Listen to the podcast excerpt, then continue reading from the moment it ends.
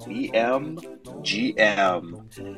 This is Vagobond Magazine. I'm CD Demisio, joined by my co host this morning, editor in chief of Vagobond Magazine, Riona Morgan, managing editor of Vagobond Magazine, E.R. Donaldson, our tech editor, Indefatigable.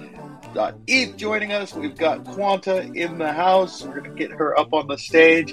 And how is everybody this morning? It is Monday, September 25th. And it feels like a Monday to me. Riona, how are you? I'm great. I'm great. I'm so excited to be here. I look forward to this space every week and it's the most wonderful way to start start out. So, hello, hello everyone. It's so nice to see you and I'm going to pop the mic over to Eric E.R. Donaldson. Hey everyone, great to be here. I missed you guys the last couple weeks, but uh, feels really good to be back. This definitely needs to be the uh, a uh, a shining brightness in the day that is Monday over here for me. So couldn't be uh, couldn't be happier to be here. How are you doing, Indefatigable? I am so good. I'm so happy to be here with y'all. I'm I'm I'm looking forward honestly to everything we're going to talk about today. It's like I'm going to learn stuff. So, yeah, I'm I'm I'm stoked. you know, when Indefatigable is saying, I'm going to learn stuff, my ears like perk up because I learn stuff every time you talk, man. So it's pretty cool. We do got some pretty cool, interesting stories on the horizon. Uh, I'm not sure if Quanta is going to come up and speak with us today, but we hope she does. And uh, so, Riona, what do you got? I, I, you've got kind of a fun story, I think, to to sort of get us started this morning. Yeah, I do. I was kind of zooming through Twitter or X this morning, kind of looking for something that would pop out at me that I want to talk about.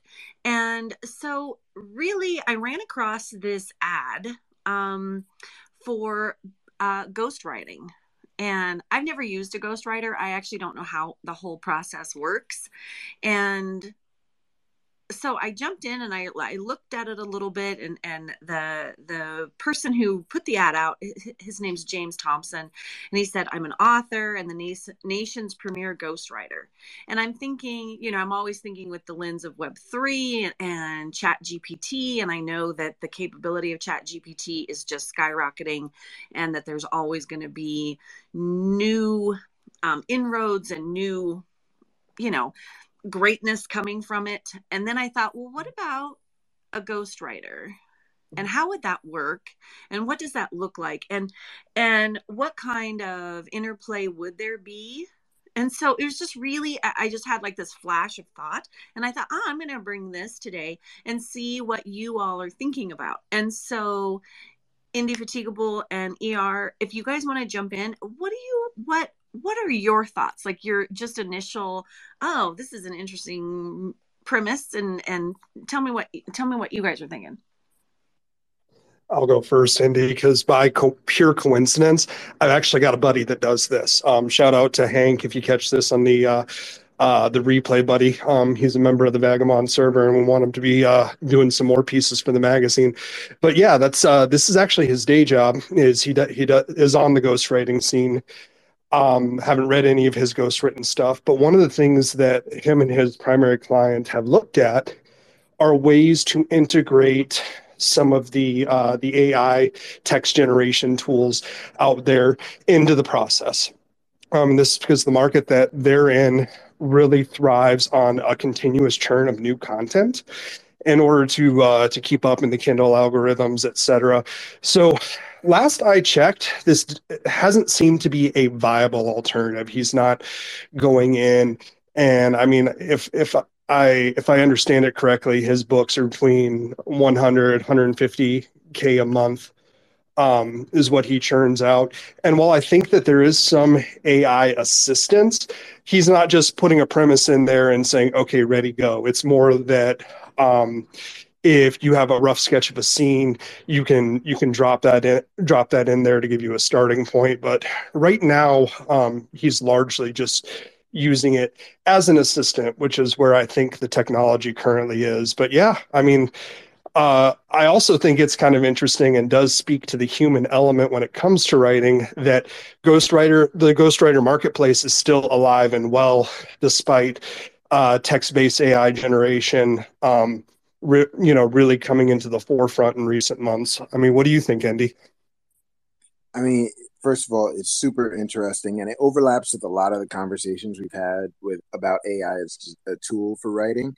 But uh, so, like, I work with a lot of writers who are who have really interesting life stories. So, a woman from the Bronx who ended up starting her own hair salon and ended up being the stylist for wild famous actors, business people, and like now owns multiple salons. And um, she came to me and she was like, "I want to write my story," and I was like, "Well, so just write your story." But it was like the hurdles to like get the language on paper for er- beginning writers who don't have a lot of experience is so high. The sentences don't quite come out the way they want, and so I recommended. I was like, "Let's work with Chat GPT together." and just just tell it tell your story like you would tell tell it to a person. It doesn't. It's okay if it doesn't sound, you know, like linguistically perfect and like whatever. So anyway, we we put out a book that was like the first version of that, and um, it was a really cool experience. Essentially, supporting ChatGPT ghostwriting the book for the person, but they still needed a guide to kind of how to navigate it. So I, I agree with you, um, Eric, that uh, you know it, it, these tools do not take out the human element at all. It's not like a drag and drop, you know, double click and it's done kind of scenario. But um, more than one person I know, I've I've guided them through uh, using ChatGPT as a tool for helping them ghostwrite their own work. if that makes sense. That's pretty awesome, man. I mean, um, it's something I never actually considered. I mean, I know that the the, query architects, um, things like that, but actually, that's like a viable career path. You know, a, a chat GPT coach or an AI coach to help someone, you know, to develop it. That's that's a really really cool use case for this. I, I love that. Um, and I do love the fact that it hasn't invalidated us. You know, that was the big fear at first was like, oh my God, man, people are just going to say, like, write a novel about Riona and Eric going to space. And suddenly, you know, a bestseller would appear. And it's, it's so, I mean, I would love to read that novel, but it's great that, that it, the technology still requires that guiding human hand. Um, now, I don't know if you guys saw this or not. Well, first of all, I don't know if you saw, but Dylan has joined us, founder Page DAO, co-founder Page DAO. Uh, that wasn't what I was going to say, but Dylan, good morning to you. Also, um, ChatGPT just announced that they have vastly um, expanded what it's able to do, and it's it can now speak, it can listen, it can process images. Um, and this is like the most advanced version. It's the paid version, or maybe the, the version they haven't released yet. So I haven't used it. But have you guys seen this article? Have you checked this out at all? no, I missed it, but I can tell you, um, you know, if it's processing images right now, one of the one of the coolest features I love in Midjourney right now is its describe feature. Um, you know, and that and that's really the use of my um the extent of the use for AI for me is Midjourney. But I mean, when you think about that, uh, that that's going to change the games for a lot of things. That if you need a caption on a photo, you know, we'll plug that photo in and it'll give you a starting point. You know, because like Andy said, sometimes just knowing where to start and then having something to riff riff off of, you know, that that's half the freaking battle. Um, so I think that just in concept could be a real game changer. I definitely agree. I I really feel like it's a uh, Chat GPT um, can be a, a writing coach, uh, um, a muse, something um, that pops in with an idea or a plot point or something that hasn't been thought of by the writer themselves so that they can pick that up and then move forward with it utilizing their own gift of inspiration and word choice and voice. So i just think that i, I think that it's a great tool that we all need to learn um, how to incorporate into our own worlds yeah i i definitely agree with that i just uh, i posted while you guys were talking i posted a, a link to that. Um, I didn't get it up in the nest yet, but I'll, I'll get it up there soon. Dylan, how are you this morning, sir? What's going on? Uh, GMCD, I'm doing good. I've been battling swarms of mosquitoes at the uh, at the local golf course due to uh, due to rain that we've been here. So it's been a bit of a struggle, but uh, you know, I, I was actually geeking out on that to something like a shared workspace that multiple different AI models are actually using to kind of join forces. And if that's what's happening, then I, I think that I don't know. That's that's potentially a, a big game changer for, for all different sorts of uh, of, of kind of things that, that branch off of this. Yeah, it's it's massive. I mean, um, so there's a couple stories that hit my hit my radar this morning. The first was this one where you know Sam Sam Altman was like, "Okay, Chat GPT can now see, hear, and speak," um, which is like that phrase itself. It can see, hear, and speak is just crazy. So it's going to be rolled out, I guess, in about two weeks. Uh, the other one is that Meta is actually like developing a variety of different chat bots, and these chat bots um, are targeted and focused on different different users. So, for example, Meta is like building chat bots that are focused on teens and um, you know younger users, which is really of course they are. So that that could be kind of an interesting conversation. Is that is that a good thing that we're going to have vendors? it's almost certainly not a good thing. Well, I mean, there there was, was a thing. I don't hear about it as much anymore, but everybody, you know, for a while, I think I think it originated on the right, was complaining about uh, artificial intelligence sources, you know, being left leaning. So there, there was a brief endeavor there that it's like, no, we're going to create something that's a little more right leaning. And it's like, okay, you know, that's that's exactly what we need to do is create a uh, a tool to enhance the power of our echo chambers. And for teens, wow, I guess I couldn't see how that would go wrong. I mean, it's it's so scary. It is like such not a good thing. Um, so the the Oh article yeah, that I saw, you know, it would be good if there was open source and you were making your own, right? Like that would be good. But since somebody that's a third party is coming in and creating basically bots to manipulate the masses with, like, no, this is dubious. This is, you know, not ideal. Yeah, the article that I saw said that uh, they're basically finding a way to engage younger users with more colorful behavior. Um, which I have no idea exactly what that means, but when when Facebook starts targeting people, I don't know. I'm still traumatized from 2016, you know, and the and the whole Facebook thing with that. So that makes me a little bit scared. Yeah, All right, Cambridge Analytica. joined us. Hey, I'm doing all right. I'm waking up with some coffee because I'm, I'm such a lazy late riser.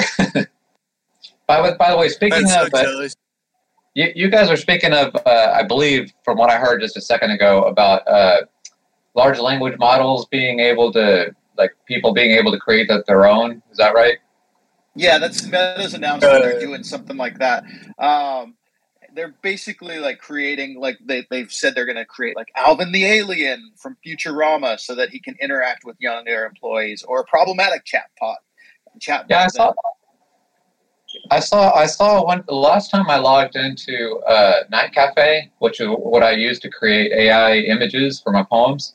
Um, they had added a feature there where you could create. You could create your own. Uh, your you train your own little little LLM. I haven't. I haven't tried it, but uh, I don't think I'm going to. But apparently, they've added that ability too. And there was another um, place that I'm drawing a blank on where that I read about in in uh, William uh, William Peaster's uh, newsletter about that. There's a, there's a thing where uh, and it's targeted toward kids, where you can you can have your own personal sort of not clone, but your own LLM that's based that that that's trained on yourself, and that's your little study buddy. Um, I'll see if I can find that link to that. I mean, this is kind of like one step removed from somebody getting really cute and uh, programming a Skynet protocol with an Austrian accent. Uh, you know, I just, I, you know, it, and that's what normally I'm all a fan of being open source, but this is kind of, uh, for those of you who don't know, I have a little bit of a medical background, but it's like when they started publishing uh, information about viral backbones and gain of function research and talking about how it's necessary to uh, to enhance general knowledge and prepare for pandemics and vaccines. Yeah, we saw some of that in action, you know, but where could this go wrong? I mean, just a, a, it's starting to get making me a little bit nervous. I, I will say though that Dylan's point about um, open is way, way, way less dystopian than in the hands of corporate megaliths, um, where you can't inspect what's happening under the scenes. There's no third party uh, monitoring it or anything. You can't audit what's happening inside the bot. So it's like, wouldn't you love to buy this thing? Wouldn't you love to subscribe to this thing and your kids are getting programmed? That's terrifying. Um, the open model it says that there's competing things and that allows you know fair and just uh, well-meaning at least uh, options to enter the market not get closed out. So anyway i think that's why i'm always fighting for the open models um, because it, it it keeps the big guys in check. That's so important you know keeping the big guys in check and you know, one of the things that really bothers me about Chat GPT and Open AI is the fact that even though it's their name, they completely changed their business model since they became, uh, you know, such a big thing. And Chat GPT, Open AI's parent company, is not an open company. Like they like to pretend like they are, they like to front like they are, but they're just as closed as Facebook and, and other things.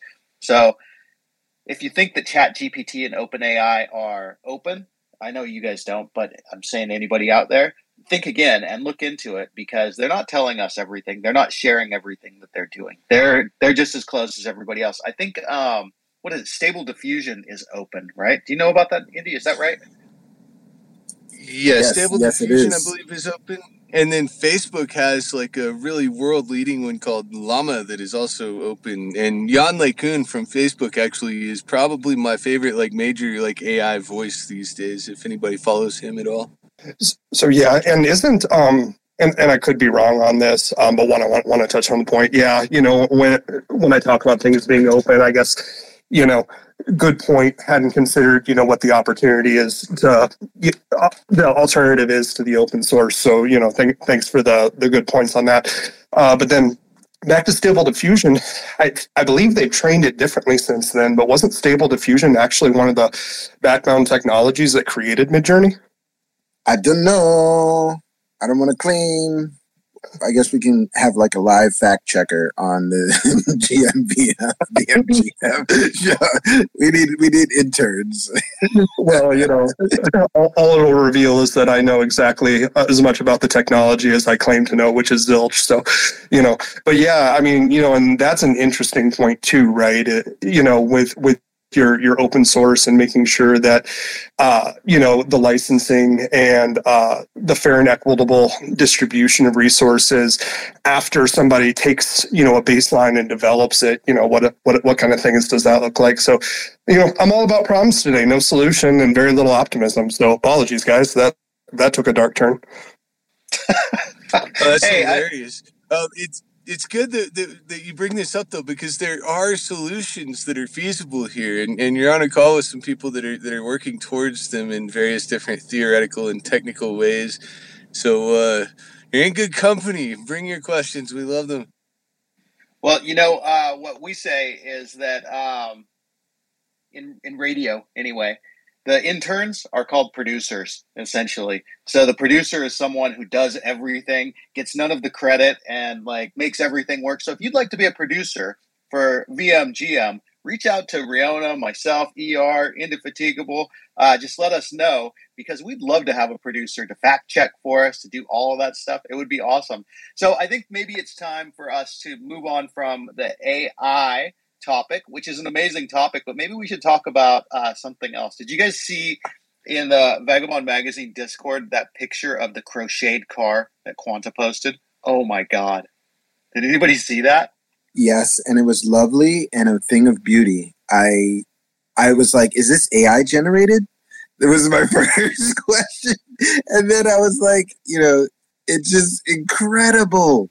I'm a fan of crochet. I wrote a song called "Help Me Knit This Sweater" because I am bad at it, and um, but it's amazing what you can do with knots and loops. Like it's from a computational perspective. Let me geek out for a second. Crocheting is amazing. Uh, yeah. Anyway, it's it's super cool. That thing cracked me up, man. Um, okay, so crocheting, I don't crochet myself, uh, but you know, I'm friends with some crocheters. But that car and that lady who crocheted the basically the the cozy for her car. Um, she deserves some love. Let's see if we can get her thrown up in the nest for people who are listening live on X. Um, which isn't the only place where this goes, by the way. If you'd like to listen to this, uh, you can listen to back, back episodes. You can listen to future episodes on Apple Podcasts. You can also check us out on YouTube, where E.R. Donaldson puts together a pretty cool montage to keep your eyes busy while your ears are listening. And this happens every Monday live here on X, but we also put it up on Apple Podcasts. We put it up on YouTube. And I should point out, too, that this isn't the only chance to check this stuff out. We also do the Web3 Writers Hour on Tuesdays. So if you want to check out the Web3 Writers Hour, you can check that out tomorrow and also in the same spots as everything else. So, what else have you guys seen this week in the Web3 world that has caught your attention? Man, I've been following some Cosmos stuff. Uh, there, there was a big uh, test of the the staked uh, or the liquid staking of the the Cosmos Hub blockchain uh, yesterday, if I recall correctly, and and it was a big success. Um, so it's cool to see uh, new ecosystems coming up, making strides.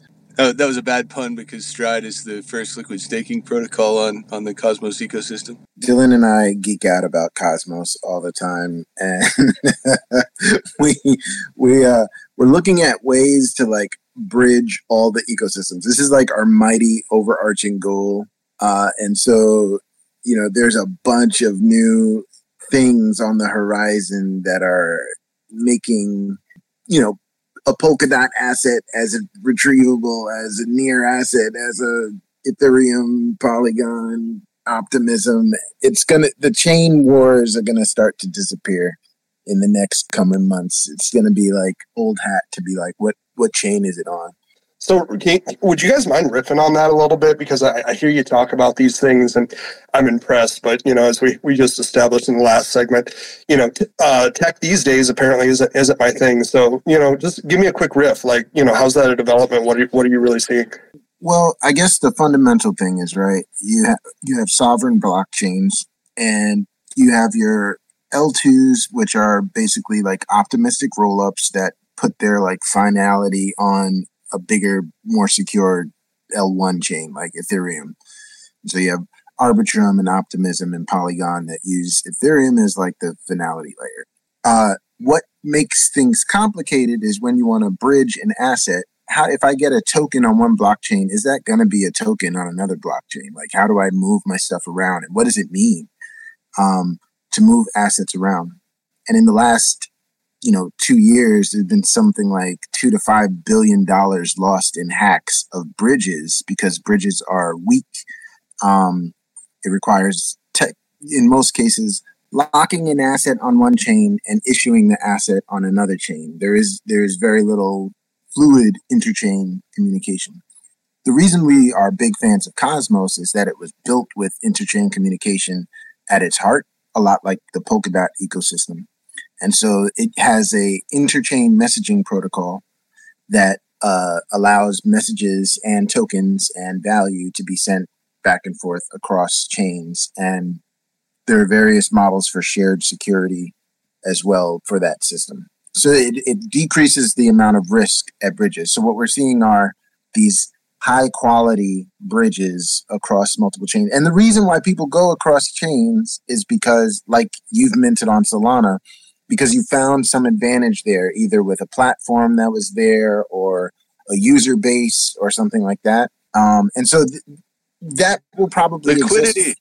Liquidity, exactly. You need them to find the markets. Um, and when you can move assets seamlessly across, what it does is it it takes our little silos, our little islands, and turns it into one big community. And that is is kind of like the the holy grail of this Web three thing add account abstraction to that, and now we're talking. Now we're cooking with gas. So it is. It's a weirdly awesome uh, set of developments that are really kind of weirdly technical, but basically involve building more integrated uh, possibilities for chains to connect. Now, when, you, when you, if I could ask a question, if you when you're talking about chains connecting, you know, like normal normally on the bridges, it'll burn the NFT on one when you copy it to the other, or when you move it to the other in order to, in order to maintain the provenance. So you say, oh, you know, there's only one of these NFTs in the world, or two of them, or whatever. Uh, are you guys are you thinking of doing it that way? Or are you thinking of implementing something where you can have the same thing on multiple blockchains and yet still maintain the sovereignty? So you know that there's like 10 in the world, two of them are on Solana, three are on uh, Tezos, something like that. And that would allow, like, you could get rid of the bridging altogether, and but it would also allow you to spread uh, your audience across any blockchain and it wouldn't matter yes, we're not building these solutions. These are very complicated solutions. We will be integrating with the best of these as we watch them, but um, some use a burn mechanism, others use a lock mechanism. So basically, your your NFT goes into a contract, can't come back out unless certain conditions are met. So, like for example, I may move my uh, asset to another chain, it gets put in a lock contract, but if I sell it um, to someone on Ethereum, then it will go back because it just comes out of the lock contract. Um, and that's how you preserve it. But uh, there are many different mechanisms and it's evolving so rapidly. Uh, yeah. Yeah, well, one of the big reasons to develop on Cosmos in the first place is that they have this protocol called IBC, which is inter blockchain communication. And basically, it's a standard that allows for bridging between whatever chain you happen to be on.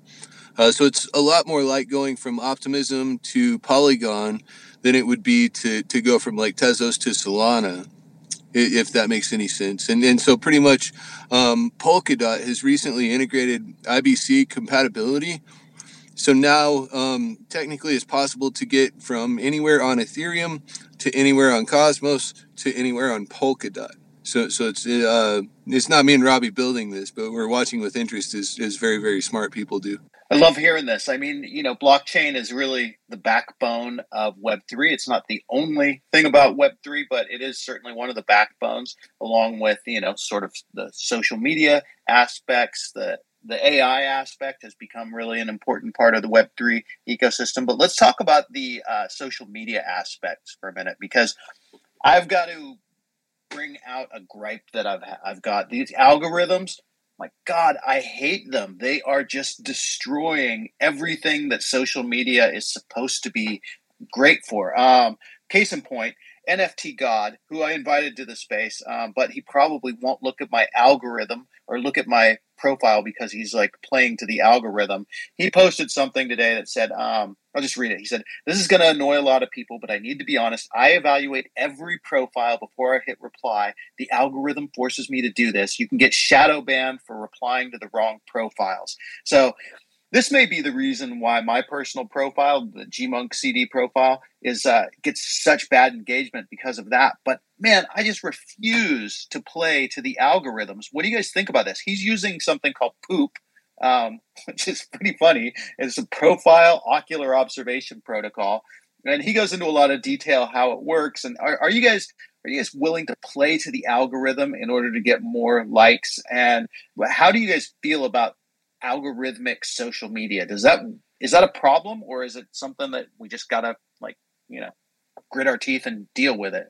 So I mean, short, no, but you can see how few followers I have, and that's probably why. I mean, the, the thing with the algorithm, I wish there were ways that you could shut off the algorithm so that it could, you know, honestly just feed you the content that you, you like to see. And I feel like some are better at this. I feel like, you know, ironically, my Instagram algorithm is a lot better than my Facebook algorithm. My X algorithm is just garbage, you know. But, you know, I think that there was a time where these algorithms were intentionally altered to create this pay to play environment because uh, organizations were using them to uh, communicate with their existing fan base. Now, if you want if you want to use the algorithm to enhance your discoverability, then that's that's a choice um, what I would just like is the ability to communicate directly with those that are already following me.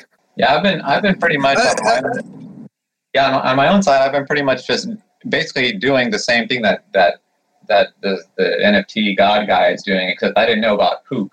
I've just been doing I've just been doing it manually. So if I if I see something that's interesting, um, I always like look at the I just right click on the person and look at their look at the things that they have posted themselves, not things that they've replied or you know that co- that they've copied, but but just their original posts, and that kind of gives me an idea of who they are and is it is it really somebody that I want to interact with or invite as a friend or whatever.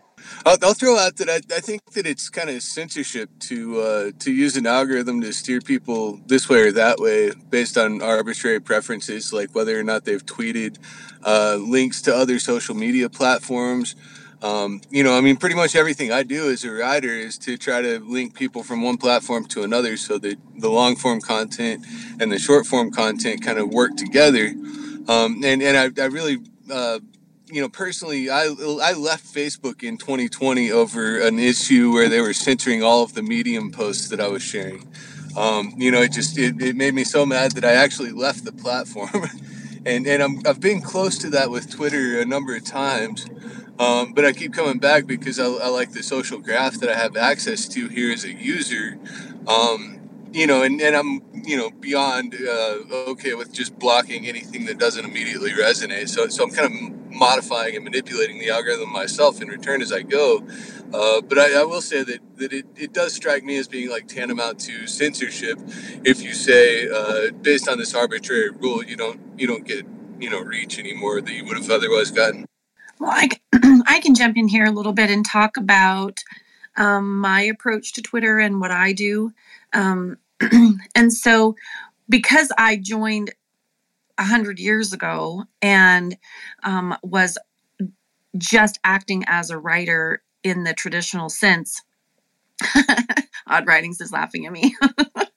um, I spend a lot of time trying to network and connect with writers who are um, trying to be published, getting published, working on that process. And um, what I did when I came back, generally in 2021, to join the Web3 conversation, um, I, I jumped in and started doing the same kind of things that I was doing way back when and talking to traditional writers and there's a there's a thing that they do is called a writer's lift where that's the hashtag that they use and then they share their books and then everybody who goes in um, retweets follows them connects with them and um, it's hardly ever every once in a while i'll get in and like look at the hashtag writers lift and I'll go through and I'm like, there really isn't anybody that I'm not already following. There really isn't anybody who's not already following me.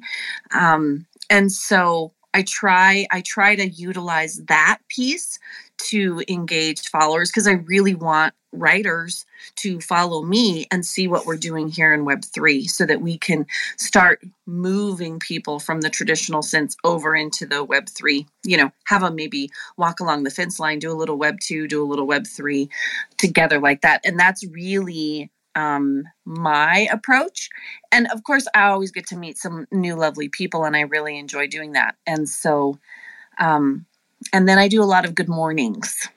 I, do a lot of GMs, and I've met some amazing people that way. And so that's really my approach. I don't I don't try to it's too much. Like I, I have to have limits on on how much i spend on on x or facebook or instagram or tiktok or pinterest or whatever because there's so many places to go and share your stuff. And so yeah that's my approach. Can i jump in really quick on this? Uh, it annoyed me uh, how bad i was at social. So i've done a couple of experiments um, with uh, writers that I consult with to kind of see if I could boost them. And one writer, I did pulled all pulled out all the stops. I did promos. I did paid um, token launches. I put like a budget for rewards for people who repost. I did daily quizzes. I did so many things. And to be quite honest, we hit 2,000 view uh, followers on Twitter in like two months, which was pretty crazy. And it was like quality follows, uh, about half of them.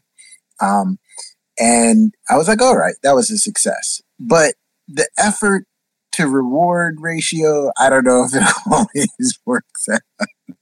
like, is the goal just getting numbers, or is it like Rihanna said, building, meeting new people and building quality relationships? Um, I think that's a totally different story. Yeah, I, I, tried something similar on Facebook various years ago.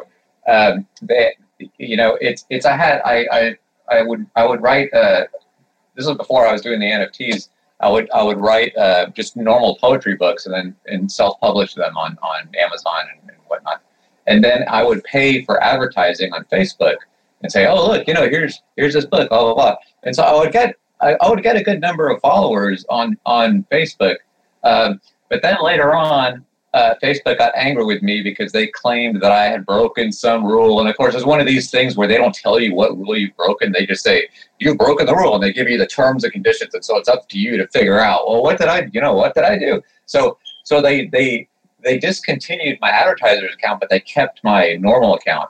And now I don't know. It turns out that all those people that I gained, if I post something on my Facebook page, there's like nothing. It's like it's like this crickets. And so I don't know if the people that were that originally responded to those ads were actually kind of like fakeish accounts or maybe not real accounts that Facebook was just throwing at me, or if Facebook is doing their censorship thing because I'm a bad person and broke this thing and they're putting me way down on the list of uh, you know postings or whatever. But uh, I guess that kind of ties in with the, the other things we were talking about. I just wanted to throw that out if I if I could riff on that just a little bit, you know, uh, you you reminded me of uh, this this book I, I read in college, and it was mandatory reading, but it was called uh, um, All in Startup, and one of the one of the core things they talk about is vanity metrics. Now, you can sit in a board meeting, you know, being somebody who who works in a more corporate like structure, and say to your blue blue in the face, you know these interactions these shares these likes it's all vanity metrics ultimately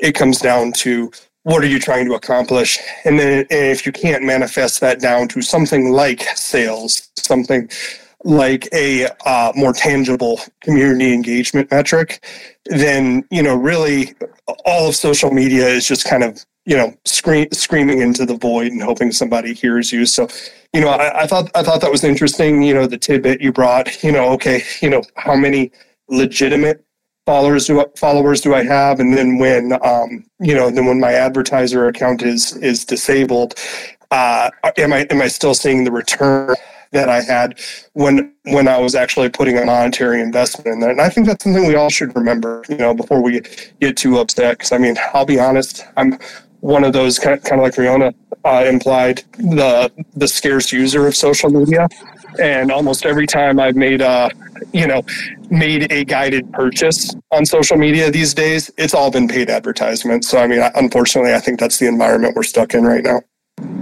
Well, it's so funny to me because everybody critiques Web three and says it's uh, over financialized and stuff, and then yet you know here we are on social media. Why are we here to meet interesting people, and yet because we're not orienting our activity in a financially primary enough way, uh, we're getting censored by the algorithm. I mean, it's just, it's so funny to me. Like, I, I really think that, uh, you know, the, the algorithm that PageDAO was founded to fight with on Amazon you know, is, is like basically being replicated to Twitter now. You know, like I can't go out and engagement farm because I feel like if I do, all the intellectuals that follow me will like quit caring what I have to say because I won't be contributing to conversations that they're part of anymore.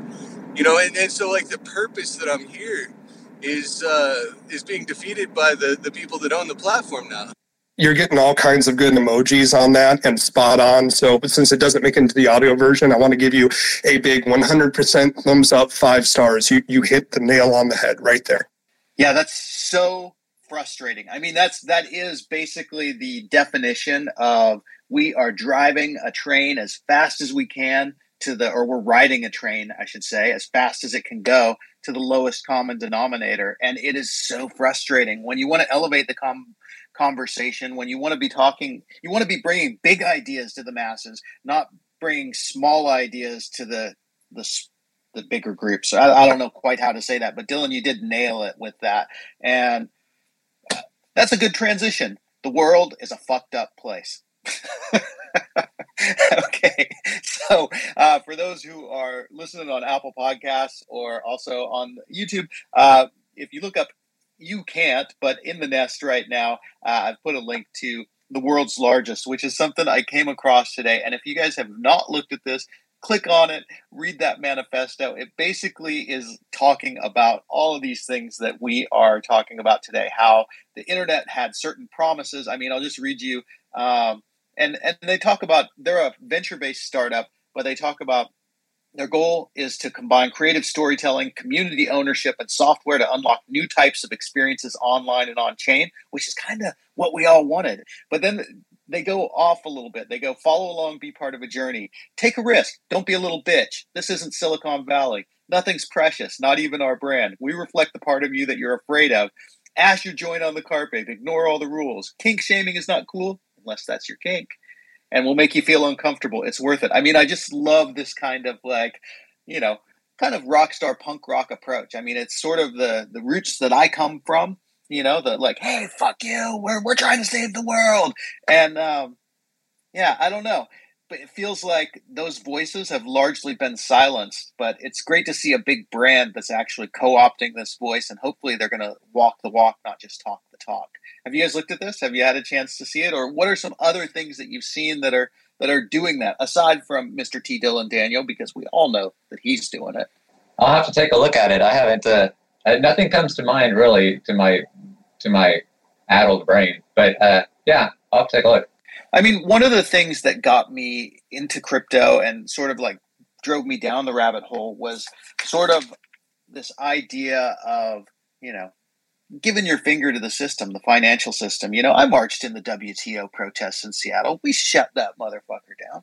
Um, you know, I've taken part in other protests. I've been publishing, you know, for my entire life, essentially, things that the system doesn't want to hear. And that's one of the reasons, one of the things that has brought us all here, what brought us together is that VM, Vagobond Magazine, is a group of people with some of the most important voices in the space, not just in publishing, not just in writing, but in living and in looking at alternatives, ways to go about your daily life. So, what are some things? I'm going to throw it to you, Riona. What are some things that a person can do to take back control from this big system that we're sort of all chattel slavery um, parts to at this point? Oh, goodness. Okay. So I think one of the biggest things that a person can do is solidify their knowledge of their own selves and what their own goals are and what their own spirit creates within them. And then utilize that as their jumping off point. And so whatever it is that we each feel passionate about, whatever whatever we each feel each feel powerful about within our own selves, using that to create the foundation or the the platform or whatever it is that we want to share with the world because I can tell you out of all of the people that I've met and all of the people that I interact with everyone has their own story that is powerful and impactful. And using that will help someone else be able to use and and create their own voice. Like indefatigable you were talking about the writer that you were helping um, that was the first time writer and they were trying to get down what they wanted to say i bet you so much that that person had a story to tell that was powerful and impactful. And just realizing that using that internal power is such a great is such a great thing to do. And then once you jump into doing all of this there are people around you can who can help you. And so that's always my goal is is i want to help people fulfill their need to share their story. And so that that's what makes me feel powerful and like I'm contributing and um, helping helping to ensure and i say it all the time helping to ensure that literature will be present in the future because it the I love the written word and I love writers and I love stories and that is where my passion lies. And so I think capitalizing on that is the biggest and best way to do anything with your life. You see, and that's why I love these people because I just threw that to Riona Morgan with no planning, with no, she had no clue that I was going to go there and throw that to her. But did you listen to that? If you didn't, go back and listen to that. Give it another listen because it's amazing. Okay, everybody else, what do you think? Yo, you know, I got to, you know, Dylan, we lose you. um, I think I muted somehow. Uh, how far did I get? Not very far at all. Please continue. Okay, uh, so yeah, listen, um, what Rihanna just said about preserving the diversity of like human voices in the face of these algorithms that just want to weight everything towards the lowest common denominator.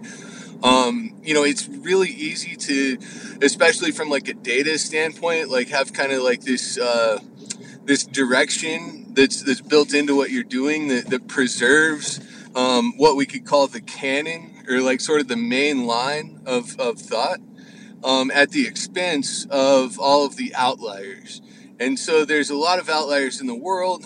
Um, and in worldview ethics, in fact, um, I realized that I was uh, kind of taking a slightly different take on the meaning of the word worldview uh, when I did my most recent review of uh, The Patterning Instinct by Jeremy Lent. Uh, because uh, Dr. Lent actually uses the same term, but he uses it in a canonical sense. You know, uh, when he talks about the worldview, he's talking about society's worldview, which is uh, very different from the, the sorts of worldviews that the individuals that make up that society tend to have. Um, and so when I use the term worldview, I focus um, very deliberately on uh, a particular individual's hypothetical you know view of uh, what's going on around them so like what they can see what they can feel you know where they're at like kind of in space and time and and it creates um uh, it creates a different set of uh, deductions when you when you start with a, a different starting point. So um, you know, if, if, you find this interesting, please by all means uh, go read my essays, collect them, contribute to them. Much love to, to all the fans out there. Um, we'll, we'll keep doing this hard work of intellection, and and you know we'll find a way to make it rewarding, uh, so that more people can get involved and and you know participate like kind of in this big experiment you drop a word like intellection and the, the whole space goes quiet. ah, I like it so much. I like it so much. We all love the essays. Just shout out to Quest of Evolution. Also, shout out to the process of experimentation that we've seen where people can collaborate on shared literary works. I can't say enough I mean, Vagobond Magazine itself is an example of collaboration of great minds. So just shout out to everybody making space for different minds to come together around the same goals and put that together because that is like inherently powerful. Uh, so yeah, I'll double down on that. Um, you know that that's uh, one of the things that it's really easy for everybody to sit back and say different minds, different opinions. But um, something I see here, you know, what I lo- love about this group is that I always get brought to school whenever we're, we're on these spaces, and uh, you know, it's cool to have differing opinions, and everybody treats each other here with respect. So hard to follow up on on all the comments that are out here, but you know, I love the real aspirational attitude that that's out there. You know, especially now that a lot of the financial speculation has uh, left the space. You know, personally, I would I would say that uh, my opinion on that is when you're looking for a uh, get rich uh, get rich quick scheme, um, and then you get burnt going out and you know screaming for more regulation that, that that's not the way to, way to do this. You know, everything I hear you guys saying, you're talking about more freedom, you know, less censorship, more genuine community.